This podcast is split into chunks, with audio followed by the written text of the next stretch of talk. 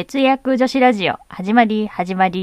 このラジオは意識高くない系ズボラママが節約や時短などこれならなかなかええやんと思ったライフハックをほぼ5分でお届けする番組です。皆さんおはようございます。2021年3月16日です。昨日ですね、私ぎっくり腰をちょっと発症してしまいまして、おばあちゃんのような歩き方になっております。重いものを持つときにね、足を使わないといけないんですけど、つい腰だけでやっちゃったんですよね。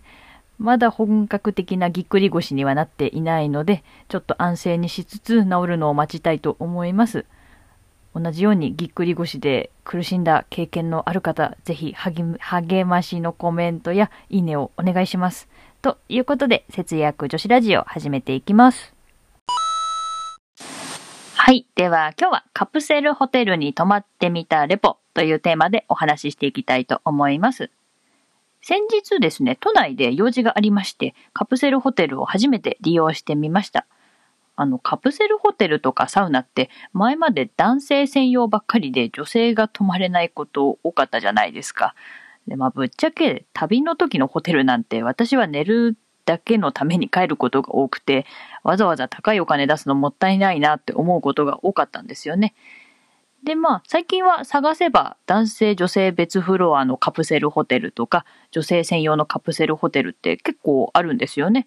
で、今回利用してみたわけでございます。で、今回宿泊したカプセルホテルは1泊2500円でした。めっちゃ安くないですかね。で、一番安いグレードのお部屋だったんですが、十分綺麗でしたし、かなりいい感じでした。アメニティも多いですしね。で、お部屋自体はシングルベッド1個分ぐらいの大きさしかなくて、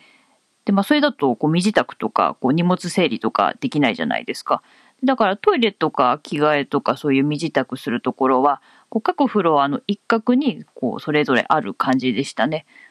イメージ的にはスーパー銭湯の脱衣所的なものが各フロアにあって、そこで化粧とか身支度とかできる感じでした。で、なんとそこのカプセルホテルですね、すごいのが大浴場がついてるんですよね。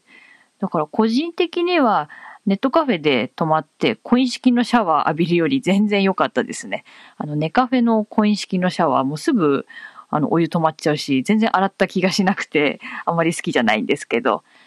で、食事はさすがに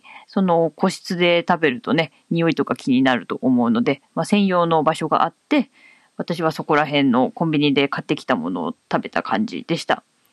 で、幸いにも騒いだりとか物音がうるさい人とかやばめな感じの人はいなくて快適に過ごせました。で、あとせっかくだから悪い点もお伝えしようかと思うんですけど、掛け布団がなぜかちょっと薄めの掛け布団で、ちょっと寒かったことぐらいですね。もしかしたら問い合わせたらもう1万円ぐらい貸してもらえたかもしれないんですけど、もうだいぶ酔っ払ってたので、もうそんな気力はなく寝ちゃいました。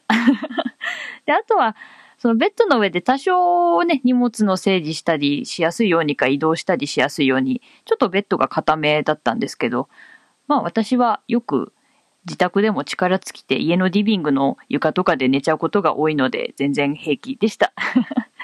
1泊2500円っていう超格安のお値段の割には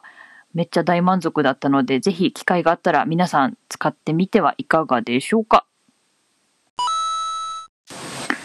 はい。では今日はカプセルホテルに泊まってみたレポというテーマでお話ししていきました。今日の話をまとめると、カプセルホテルはね、漫画喫茶に泊まるより全然安くて超快適だったのでおすすめですよっていうお話でした。ちょっとね、まだコロナの影響があるので旅行に行きにくいとは思うんですけど、